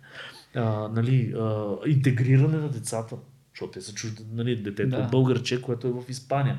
Най-вероятно испанския му не е най-силната страна, ако е малко дете, нали? Трябва да го интегрират. Вика на светлини години са. И е това са нещата, които нали, а, дърпат много назад. Ема тук има и предвид, че ние имаме такъв бекграунд, който е нали, за болните хора да бъдат скрити, да не Да. се говори Да, за тях. там комунисти- мисъл. Ема то ни е много дълбоко залегнало в... А... Ние те първо трябва да го борим То това, защото ме- е по-бавно. Там е средното, всички трябва да са така, който не е, нали, нещо да се намерим, а да отстрани. и, Да. А, много Мисля- малко са учителите, които са имали някакъв, как да кажа, педагогически Да. подход, да видят, че някой има нужда от нещо друго, да се опитат да събудят нещо, което да е полезно за детето. В смисъл, а, като човек, който съм виждал от близко нещата в университети в България, аз имам двама преподаватели, които лично според мен имаха някакъв интерес да направят нещо. Всички други бяха да мине, не се справяш, не, такива неща, нали, от едно време. Вие сте глупе, он пише де- 40 минути пише диференциални уравнения за едни сигнали и каза, вие сте идиоти, вие не знаете, че е грешно. Ма, това е лекция, човек. Това е четвърти курс в технически университет и той вика, вие сте малумници, никой не фана, че, че ви пише глупости. Ето дизайна на образованието в България е сбъркан някъде много поголовно. Много зле. А, като се заговорихме за аутистичния спектър, мене в а, при старта на организацията на София Game Night, всъщност ми беше хрумнала една идея, за жалост нямах капацитет да я реализирам, аз после ще ви разкажа малко повече за София Game Night, но ти я пускам в ефира на дизайна на Давай. нещата. Всъщност ме ми хрумна идея за хакатон, който да създава продукти, услуги и игри за деца от аутистичния спектър и въобще да, които да им помагат да учат по-лесно, да комуникират по-лесно Аз и въобще да се интегрират по-лесно в нормални училища и това да се подава към учители. Защото има много потенциал с такива неща. Аз мога да ти кажа, че понеже съм, съм правил проучване такова даже в, а, при Деси Сашо Кадиев, там Да. а, какво се беше преди обед, което беше тях, тук си говорихме, имахме точно за ползите от игрите. Аз го бях наблегнал точно на тази страна. Е, той Сашо е геймър, то затова... Това е геймърче, да. но аз се опитах да, нали, да го за децата изобщо какви са ползите. Истината е, че има на Запад, поне ние сме гледали, даже щяхме да участваме в един такъв проект, за съжаление не се получи. А, много ресърч, как всъщност игрите помагат нали, на, на хора с Алцхаймер и на хора по принцип точно с аутизъм, някакъв нали, такова дизордър, въпреки че аз не го смятам изобщо за дизордър това нещо. Но а, игрите като цяло, проблем при аутистите са емоциите. И имаше една американка, която а, беше направила един много успешен продукт с това да учи такова дете на емоции. Самата игра е квест, който ти срещаш примерно човек и си говорите нещо с него, Да. нали, текстово или така, той ти говори, той се усмихва и, и пита детето. Щастлив ли е този човек? Или примерно и, и детето се учи да, да разбира емоцията, Ама много което е ясно. абсолютно гениално. Толкова Това е просто и толкова гениално. Да, и това е чрез интеракция всъщност да, дали, а, да учат децата. И, и, и, и, и в този ред на мисли, нали, а, колко се влага навън и колко се влага тук пак по същия начин. Защото, а, а, примерно, нашия екип беше част от, Ниме, от една фирма Нимеро за една игра Джампидо. Тая игра Джампидо в момента с зверски усилия успяха да интегрират някои от добрите частни училища и така нататък, но изби рибата навънка. Това е с Kinect, в общи линии интерактивна игра нали, за учене на математика. Примерно излизат две ябълки, а, застреля и верния отговор. Нещо Nice. такова. Нали? С ти смерниче и така нататък. И това нещо имаше страхотен успех навън. Тук не се прием, може би, до, до някъде добре. А, но започна пича, който го правеше за, го, за, при 10 години някъде, точно 2013 някъде го разви цялото това нещо. И си спомням какви драми бяха изобщо за, за лицензиране, за, за, за това да го, да го пушне това за, технология, па да го разпространи. А хората влагат, дори си имат цели фондове, всички ресурси за това нещо да се, да се развие. Примерно в а, а, игрите между са един от най-големите а, посланници на, на такива а, течения. Ето ти пример с момента какво се случва с а, diversity И гейм компаниите, да, нали, това е отделна тема, ние може да говорим много за се да. на тези неща, защото видях, че махна и аз имам определено мнение. Обаче, ако се замислим, нали, смисъл за чиста форма, защото има и наистина има и много изкривяване, но има и чиста форма на защо трябва да има някакво diversity. Но игрите станаха най-големия амбасадор, нали, как се води, а, такъв посланник на, на това цялото нещо. И в момента има а, страхотно бутане към тази насока. Гейм компаниите като цяло, не знам заради ресурсите ли, които имат, поне са unlimited, особено големите компании, или заради нещо друго, вкарват супер много иновации в това. И втори ред на мисли, за аутизма се а, правят цели екипи в момента в големи компании. Примерно Electronic Arts. Има цял отдел, който се занимава да интегрира хора с...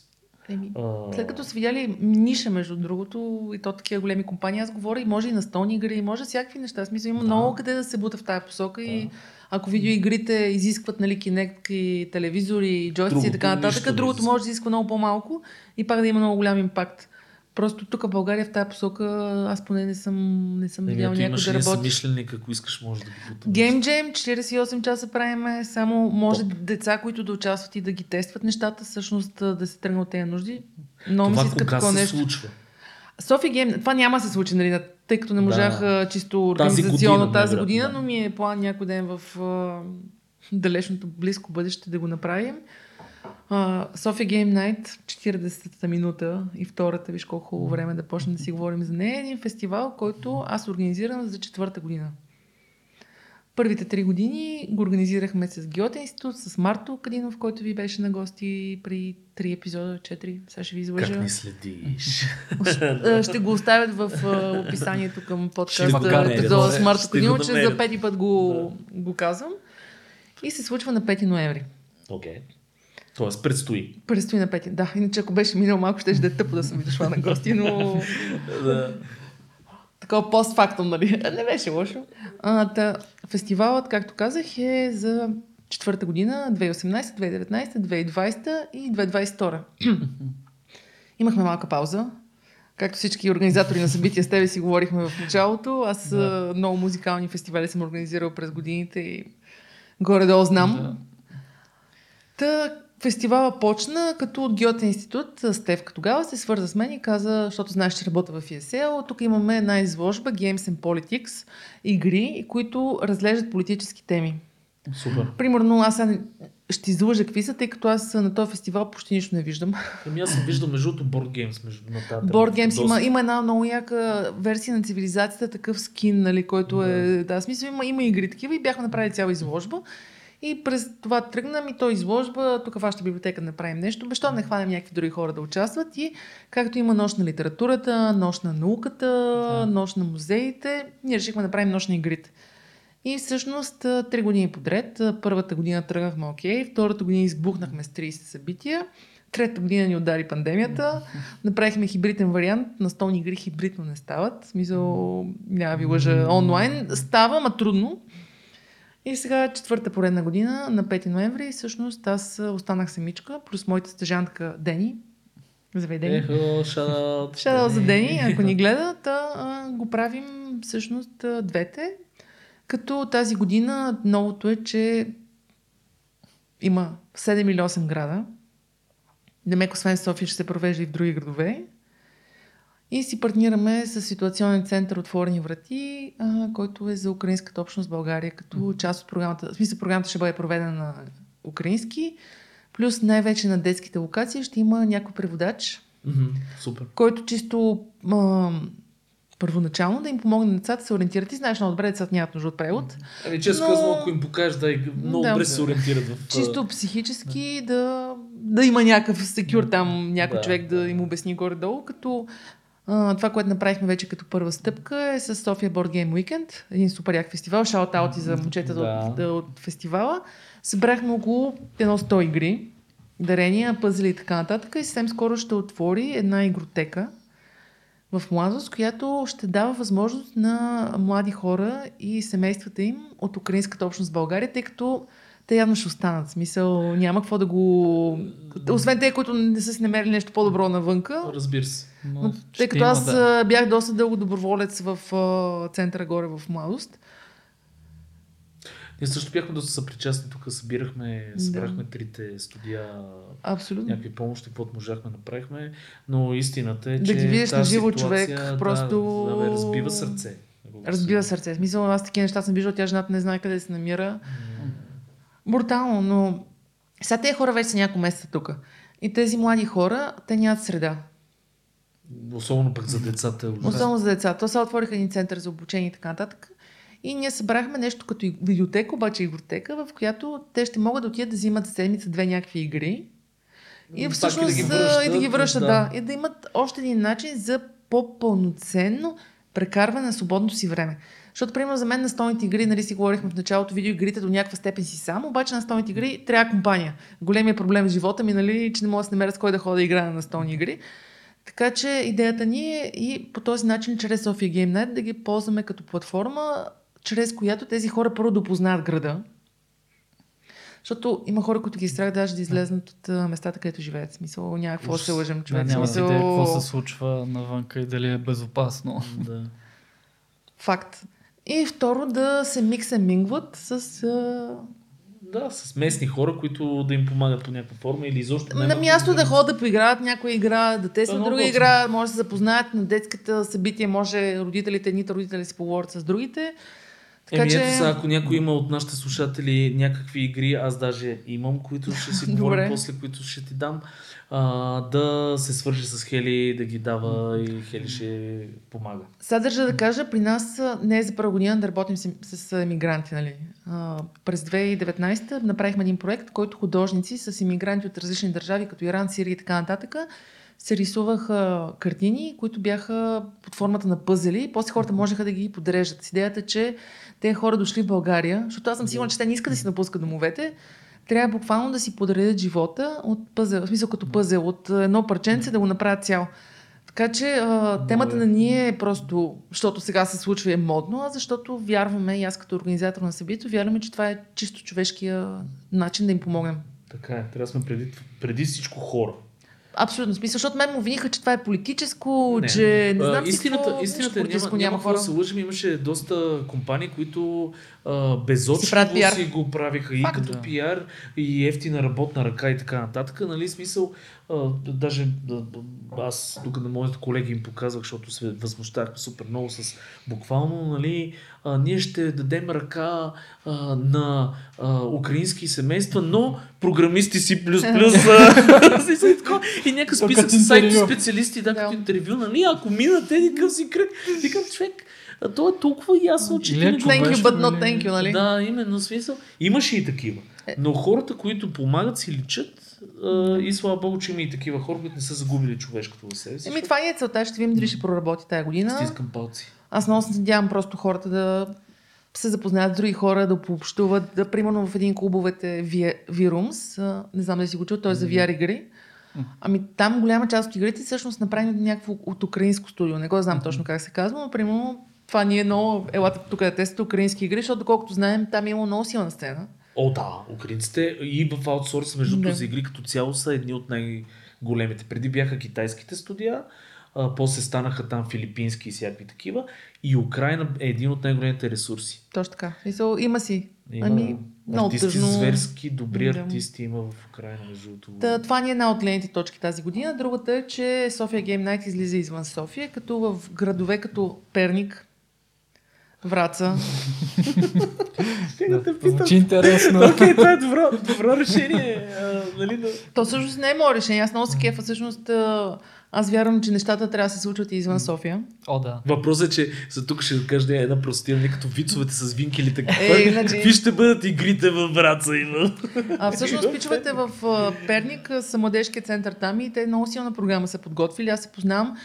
Те имат един проект, който се казва Перник на младите и сегашният им кмет супер много бута в посока всъщност града да е подходящо място за млади хора да живеят и да се развиват. Там има 10 000 младежи човек в Перник. Супер. Ама то е много перспективно. Виж колко е близко. То на 20 Буквално минути е от... Ама там някъде. трябва ли да идва до тук, за да им се случва нещо? В смисъл, Не, според мен е, Не. ако не, за мен игрите са а, приятно и полезно прекарване на свободното време Точно така. в защитена среда. По-добре не бих му и между другото и обяснил. А, да, абсолютно си права. Мисъл и както си говорихме и преди това развива страшно много качества.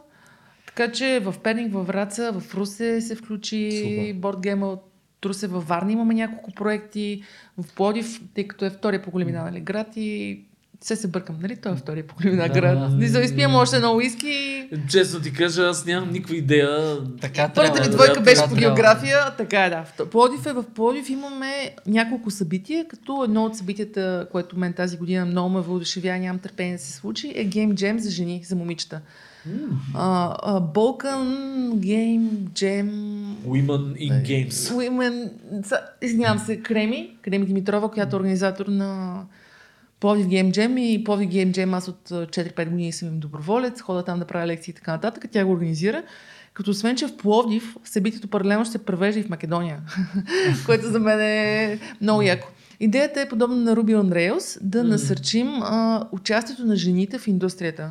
Това е страхотно. Мисъл, а, знаем много добре, нали, България не са баш така нещата, както е в Штатите и така нататък, че а, много малко мъже, много малко жени, много мъже и така нататък. Тук в България на ръководни позиции а, нещата са доста Ами, Аз изравнени. веднага ти казвам, че при мене всичките ми ръководни позиции са дами. Аз И виждам вярвам, много че- качества, виждам много качества, между другото, защото жените нали, са много добри медиатори, много добри в комуникация. Това е жизненно важно за един менеджер. А, и мъжете в това отношение сме малко пък урязани, нали, малко по-затворени. Така че при мен това е Серго колко е затворен, направо. е, а, истината е, че аз имам и двете ми менеджерки, които са ми продуцентките. Едната даже ми е партньор. Тя и другата ми е партньор, но едната ми е дясната ръка, буквално Ели Димитрова. Доста сме говорили с нея. Ели! А, та, Ели, тя е страхотен организатор. Мисъл, Така е. просто е уникална. И това е заради личностните и качества и това, че е точно много добра с емоции, разпознаване на емоции, как да реагира в тази ситуация. Аз съм си малко дърво, честно ви казвам. Смисъл, като ми дойде някой или първо сигнал влизам, или което, нали, смисъл, тя е спасявала зверски положения в, в комуникация. Така че за мен жените са топ за менеджмент. Така е, Топ. Серго, ама не искаме да ги насърчим и да са топ Да за и за програмиране, програмиране. за кодене, за...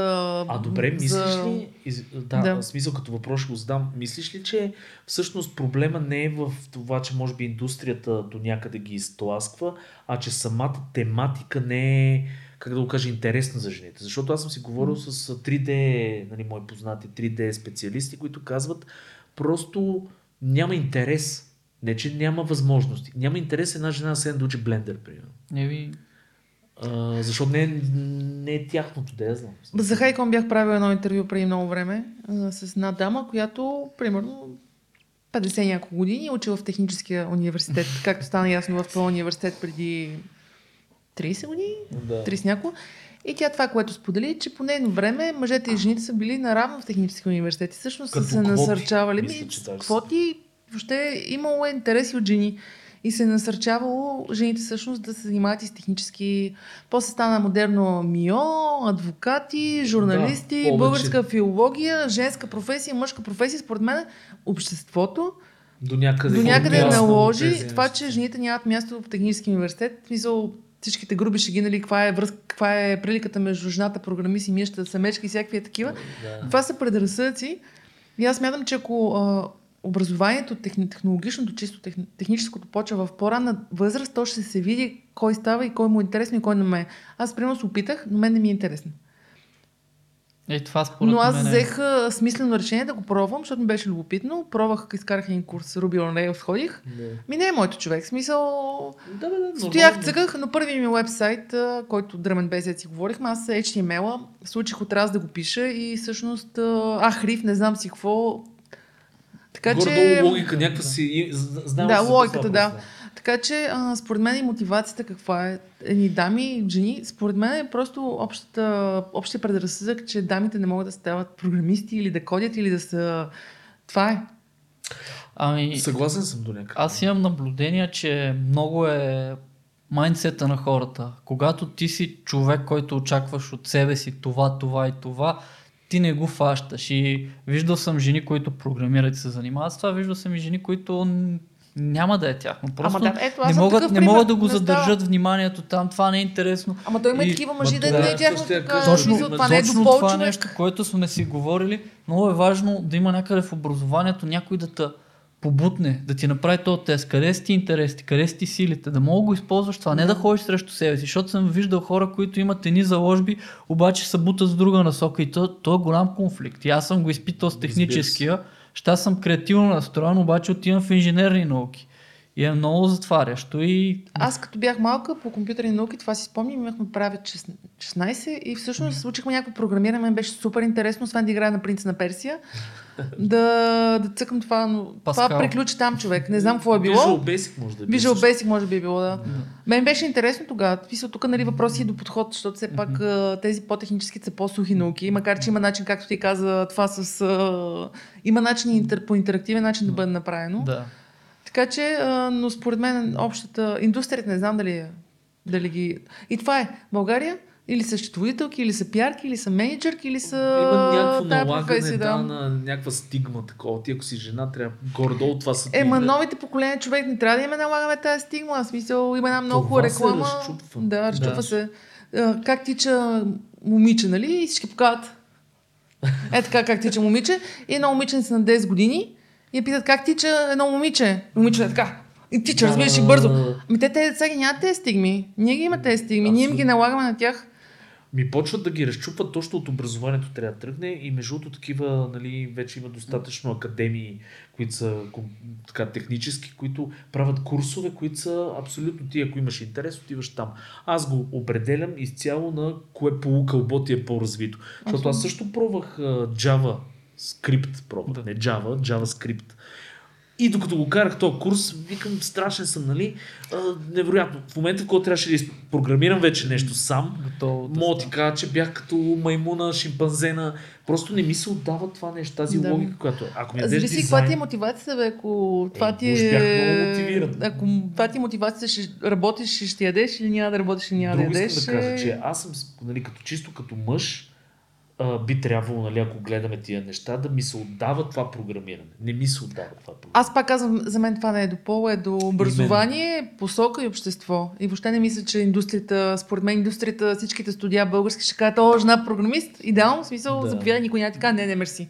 Но- Естествено, няма го вече това нещо. мах. Даже, даже почна да се, наистина, от, пак казвам, от големите студия, които са и от Америка, това нещо почна да идва и при нас, където вече си искат, ако примерно, ако студио иска да работи с моето студио, те, те даже гледат в момента нали, карбон футпринта, там Да. да. Да. енергийно как се справяме албала и какъв процент имаме жени в тима, какъв, Да. защото тях ги интересуват тия неща. И те казват, това е нашата мисия, ние не искаме да работим с студио, където а, примерно нямате една дама в е, е, екипа си, примерно, защото това за нас. е Сега, това друга страна, ако трябва да назначиш един добър програмист, един не толкова И програмист от женски Трябва да- пол, нали, мен супер много ме дразни. Това И това е и това такъв вече Това е вече момент, политизирането на Аз сигурно се смятам, че жена трябва да бъде нета, защото е жена. Абсолютно е А така. по качествени Само по характеристики. качества, разбира се. Еми с uh, Game Jam за дами, ние всъщност искаме да им дадем възможност да пробват. И аз според мен не съм съгласна, че на жените не има интерес на света на игрите и на гейминга, защото а, ти сам знаеш, 55% са мъже от геймерите, обаче 45% са жени. и за те играят. Почти се, почти си Балансираме се, ставаме, смисъл Да, това да. преди 10 години беше Съвсем 10 различно. на 90 в момента. Аз познавам страшно много жени в моя кръг, които играят, Жестоко. забавляват се. И това е начинът по който комуникират. В смисъл имам мацки, които играят лига човек, в смисъл и са някакви луди просто. Моята- За мен, е, нали ви казах, деноминатор, няма значение пола, света. Ти си там и... Якото че игрите са готина платформа, дето, деца каза ти, няма значение. Да. И се важното е да, да си геймер. Точно така, ти няма значение. Да. И само някой да те нахрани, някой Е, тинейджерче то- в някоя игра. Ти. Сигурно като играеш Apple, а, такова Apex, имаш а, доста екран. Аз това ще да кажа, там е много хард, смисъл играта е много трудна за влизане, но ето моята приятелка в два-три пъти е играла Counter-Strike с мен, аз съм бил про- полупрофесионален състезател и тя, тя е, дойде и започна да играе с мен Apex, което, нали, в смисъл не е лесно за човек, който няма някакъв бекграунд, дет да е играл шутъри. Много бързо влезе и сега си играем с нея два пъти в седмицата. И много така. И много е забавно да видиш нали, някой дете миличък и спокойни после. «А, Какво Мразя правиш? Що си умри!» там? Защо, защо, защо си там? Защо умираме сега пак така? Много ясно, нали? аз според мен не мисля, че те игри военни ли са, какви са, трябва да има. Примерно аз играя такива игри, които по-ме успокояват, нали, играя, аз много харесвам да съм, да влезна във филма. И играя игри тип uh, Beyond история. Souls, Да. uh, Souls и така нататък, които всъщност с история, да, смисъл, мен това ми доставя удоволствие. По-филмово изживяване. Филмово изживяване, аз това търся смисъл. А, за мен това, което ми харесва и в игрите, в университета това е една преподавателка ми го каза. И от тогава ми е останало в главата, нали, като четеш книга, казваш главния герой. Като гледаш филм, казваш главния герой. А като играеш игра, казваш аз. Да, си ти. Това е, това е много яко. И това за мен е и тази реклама на PlayStation, че си живял в много светове. За мен това е, ти имаш възможност и сега и с VR, който става все по-добър, нали, още е далеч от а, това Ready да е... Да, но... От Ready Player One, според мен, но правят се платформи, костюми, може Но да не- усещаш вече какво ли не е смисъл. Не, не сме чак толкова далеч. Да, не е толкова далеко, колкото нали, някои хора им изглежда. В смисъл, Чисто ще мине финансово, време, но... според мен е по-скъпо като удоволствие и малко по-сложно да си го сетъпнеш и затова ти е... Вече не до там да ти кажа, защото примерно този Oculus Quest, който е двойка, който за мен е страхотен VR, е на цената на под един PlayStation. Така че реално погледнато човек, нали, ако може да си купи PlayStation, би трябвало да може да си купи... Оф, имам един такъв, нас не мога да си го инсталирам човек. Знаеш колко съм зле го. Е, е, това е проблема. Още технологично не са го Да, трябва да е лесно. Аз имаше някакъв меню човек, който е... И аз бях така... Не. Аз, обич, аз съм тези, обичам да ми е лесно. Но да, като цяло в тази посока отива. Мен много ми харесва, че отива в тази посока. Ти не каза много за сам, самото София Game Night. Какво е локации, как се ходи, да. какво се прави. Е, това трябва да... Според Ще ви разкажа много накратко. Ако сте ходили на нощ на музеите, знаете, че 50 музея, примерно в България, отварят врати, всеки музей си има собствена програма. Значи на нощни игрите около 45 локации, плюс-минус, ще отворят врати. И всъщност може да минете през всяка една локация и да преживеете различното нещо, което се случва в тази локация от VR игри, през детска програма, в едно студио Chibi Phoenix ще има караоке, японски сватки, и още някакви такива неща. Има игра по белот, което мен това ми е човек. Аз много искам да имам свободно време, тъй като като организатор знаеш, че аз не виждам какво се случва. Случва се някакви работи, аз съм... Отделно имаме градски квестове, които а, примерно те са с ап, не ти се налага някой да ги... Е, това колко ме кефи. Това беше като това с uh, Pokemon Go, дето беше Да. най-известно, дето ходиш и Да. И а, събираш събираш някакви неща. Ама градския квест е за София, за Русе, за Варна и всъщност се свързан с града. А. И ти можеш да си събереш приятели, си вземете телефоните и да тръчкате из града и всъщност да откриете нещо, което за София, аз примерно съм ходила на Фри София тур и осъзнах човек, че аз толкова малко неща знам за града, в който съм родена и целият живот го тъпча така под нозете си и си хода по него, аз не знам.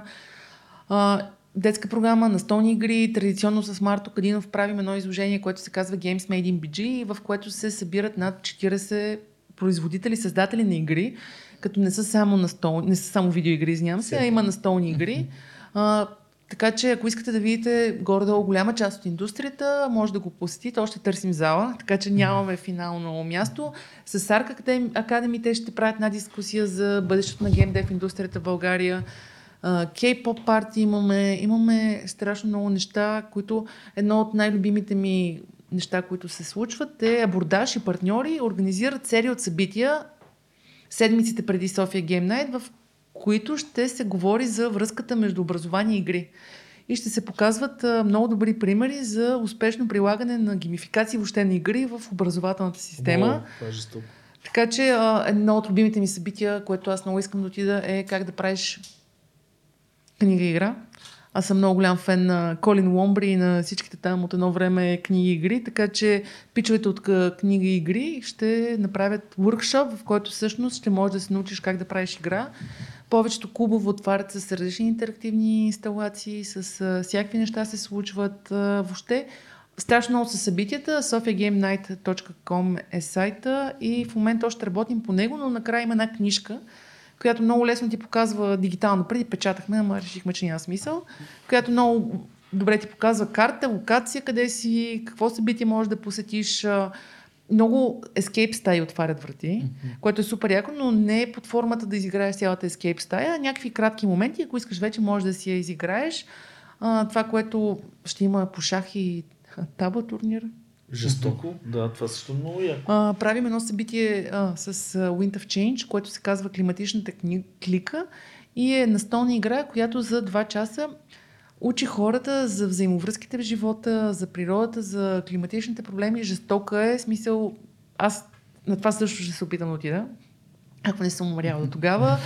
Кей-поп парти аниме си правим с аниме с 3000 хората с обличат с костюми, танцуват кей-поп, нещо, което нали, не е баш моето, но ще се пробвам да отида. Имаме конкурси за игри, имаме страшно много неща. Смисъл, програмата е такава, комуникацията и въобще организацията тече вече май, юни, юли, август, септември, 5 месеца.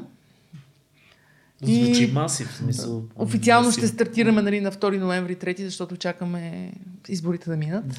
И няма смисъл много се бием с тях. А, масив е, да, смисъл. И всъщност хубавото на София Game Night е, че първо, че е безплатна, 99%. Има някои локации, които някак да са ти напълно безплатни, защото изискват специфични ресурси и така нататък, но 99% е безплатно. От детската програма, която е примерно програмиране с Майнкрафт, роботика и всякакви такива неща, където можеш да си заведеш детето и то просто да пробва някакви нови неща. Нали си говорихме за образование и то технологично. Примерно може да си заведете децата, не знам ти дали имаш колко имаш. Още не. Още не. Аз имам котки. Аз имам котки, спокойно, смисъл. Така че а, винаги се стараем да има детска програма, защото смятаме, че децата са много важен елемент от цяла, целият Разбира фестивал. се. За мен първото издание, второто може би беше едно семейство, две деца, майка и дете и бяха отворили програмата и се чудеха къде да отида човек. И аз бях, леле, колко яко. Така че... Ти а, такъв избор, като дадеш на хората, то наистина. Аз се, аз, аз Избираш си три лука. Значи има два варианта на хора. Такива като мен, дето искат всичко да видят, минават за по 5 минути и Разглеждат се виждат какво е. Да. транзитно. Примерно в ретроспекция Мега якия бар, който е една пряка на Дундуков, там ще има освен рисуване на кецове в, а, с ретро тематика, примерно с Pac-Man, в които кеца връзките са ти на PlayStation, така казва, кабел, бутоните да са ти копчета на PlayStation и така нататък. Един пич на Оготи Михаил ще прави на живо рисуване демонстрация. Ще има LAN парти на тавана. А, там цялата ретроспекция е направена като пътуване във времето. От първите игри има всякакви колекции, конзоли, игри, настолни игри, а, PlayStation и мод играеш на Atari, мод играеш на Pravec 8, всичко, което ти дойде на къла. И за мен един от хубавите моменти, примерно предните години, един пич каза, Хели, благодарение на София Game Night, аз показах на моето дете, аз на какво съм играл като малък. Да. И аз бях човек.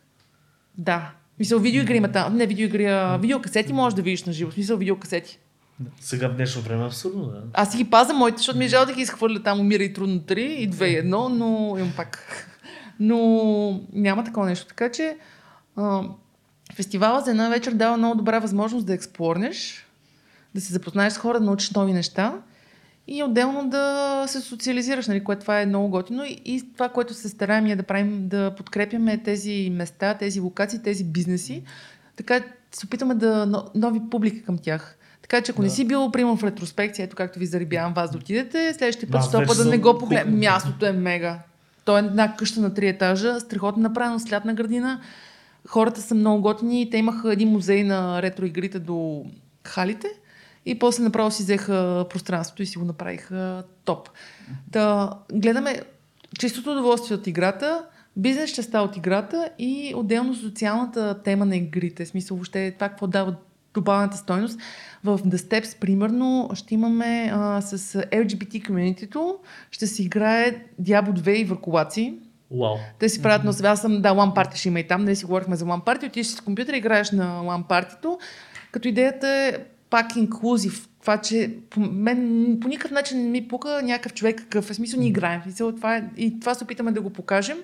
и да го представим чрез игрите, които са доста такъв начин за свързване с кинематограф, които са една супер яка платформа за шорт филми. Ще имаме прожекция на яки, ама мега яките филми, човек, свързани с игри. Ама не си представят някакви такива кратки филмчета от игри, а просто мислени. Едното се казваше, сега забравих как се казва, забравих, а, за дезертирането от а, тези военните игри, които ти играеш. Mind-blowing. Защото ти там не мога да дезертираш, ти там директно умираш, смисъл, като излезеш извън пределите на... Да, няма... Няма дезерта. И въобще направено като документален филм, една мацка с един такъв гласец говори, просто култово. И в общи линии имаме страшно много неща. Смисъл, Звучи имаме да... аз направо съм изумен, аз даже не... Е, само като ми го разказа и аз съм хубав. Много широко Ама е, много сна- Широко е детайли. и това, което ние правим. Повечето фестивали за игри, те се затварят на едно място. Да. И Една локация. Е една локация халета. и хората отиват там. И това си е едно затворено общество, а пък при нас е точно обратното. В смисъл, експлорвай, пробвай нещо ново. Мисля, нищо не ти струва. Просто преживей го. иди виж. И, и, и виж, да, И се смисъл... докосни до този свят, да, на игрите, който е И уникален. ние това се шегуваме, че хора, които никога не са играли, пак ще се намерят какво да правят. Абсолютно. хора, които са по-хардкор като мене, и те ще намерят какво да правят. Смисъл, аз дяволът от Вейна Белота. Дявол две човек само като го каза и сълза пророни. Ама ето да е, значи в The Steps. Ето да, аз съм- Отиваме да играем, значи децата ги оставаш на детската програма и идваш на The Steps да дрънем едно In смисъл. my life. Надявам две. А имаме си фейсбук страница, която там вече почнаха едно по едно да се показват събитията. Сайта скоро ще тръгне. Въобще Линкове пак ще сложим под Да. епизода. Така че хора, задължително. Задължително е, бе. Ами няма лош смисъл. Интересен Е, експириенс. сега имаш от дизайна на нещата, комюнитите според Е мен. така, 5000 Давай, човека, давай, давай, давай, давай. Тези четири във ера. Не, те- тия 5000 човека, не, тези четири във ера. Сигурно тук вече са 6. Ами аз, аз съм изключително благодарна, тъй като знаете, че един фестивал, той е годишен и се организира много трудно. Защото а, докато запалиш наново енджина да, вър, да върви, докато отново стигнеш до хората, е много трудно. Като ед- един от плановете, освен да излезнем извън България тези години, следващата година, по-следващата, да си стане Европейска нощна игрите, аз много се надявам на такова нещо, е да имаме и месечни събития, които в различни локации, част от програмата на фестивала, да показваме някакви готини неща и като по този начин запазим а, лупа, защото иначе излезеш от Да. лупа, влез отново, ти знаеш, организираш си събития, Точно. не е лесно, да. Точно това ще да попитам. а, 21 година правили ли сте? Не, 21-та то беше Не, заключено. Значи, А, да, верно. значи те първо ще се разбира дали ще имат запълване от този вакуум около това събитие, защото моите наблюдения са, че всичко, което е било годишно и такова, в Да. момента има много наплив за Много събития. се надявам. Искам и спонсорите да са щастливи. в смисъл, тъй като ни подкрепят вече за N на брой години, моля да ви кажа. Разбира се, да, в да. значи Poker Stars, кариерите и Incineration Production, едно малко българско студио, което ни подкрепиха, за което аз им много благодарен, че нямаше как да стане цялото нещо. Така че а, много се надявам. То няма и нищо друго не се е случвало. Хората са жадни.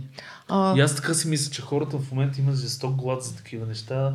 Този локдаун всъщност на, нали, на никой не беше любимо нещо. А, и в момента за ентертеймент индустрията обратно би трябвало да се прелее. да. Аз надявам да не вали. Аз Вариант прогнозата. кажа. Прогне...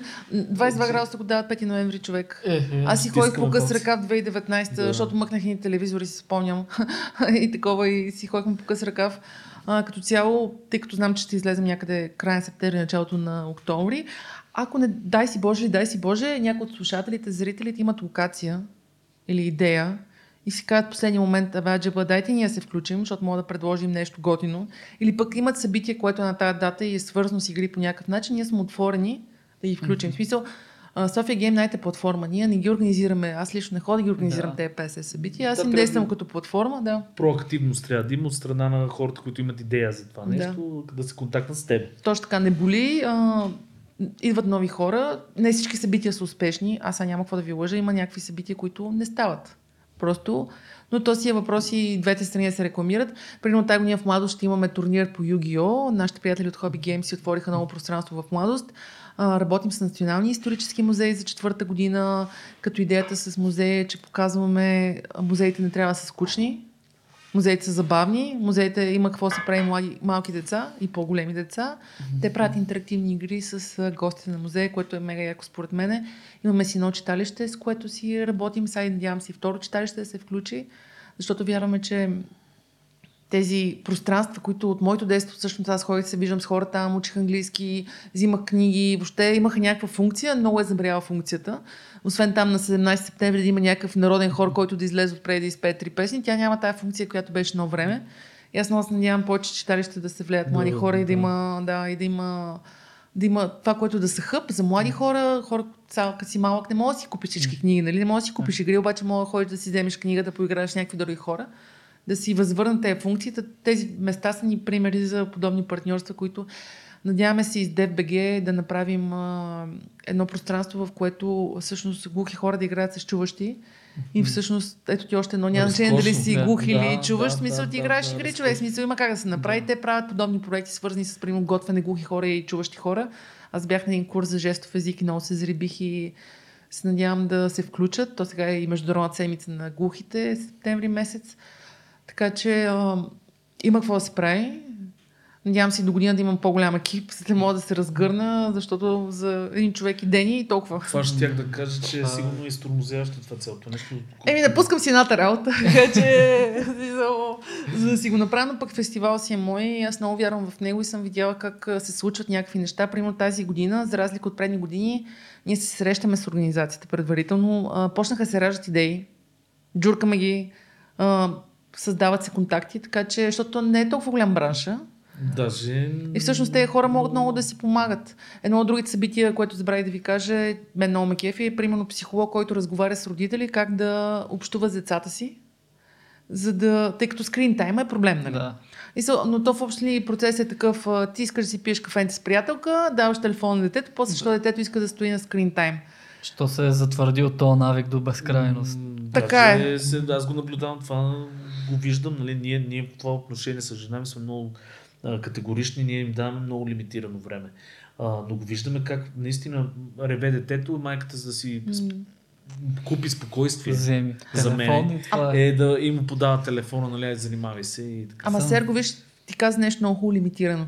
Ти правилно си го изкомуникирал с твоите деца, Да, Че това е време е лимит... ти си го изкомуникирал. И те деца няма да се да се тръжкат, дай ми Не. Те си знаят, събота и неделя имат по 2 часа Да. и това. Ама то няма лошо децата да играят на игри, да, да се учат на технологии, защото те така се учат. Се. така че просто трябва да е правилно комуникирано с децата, да има баланс. Мгм.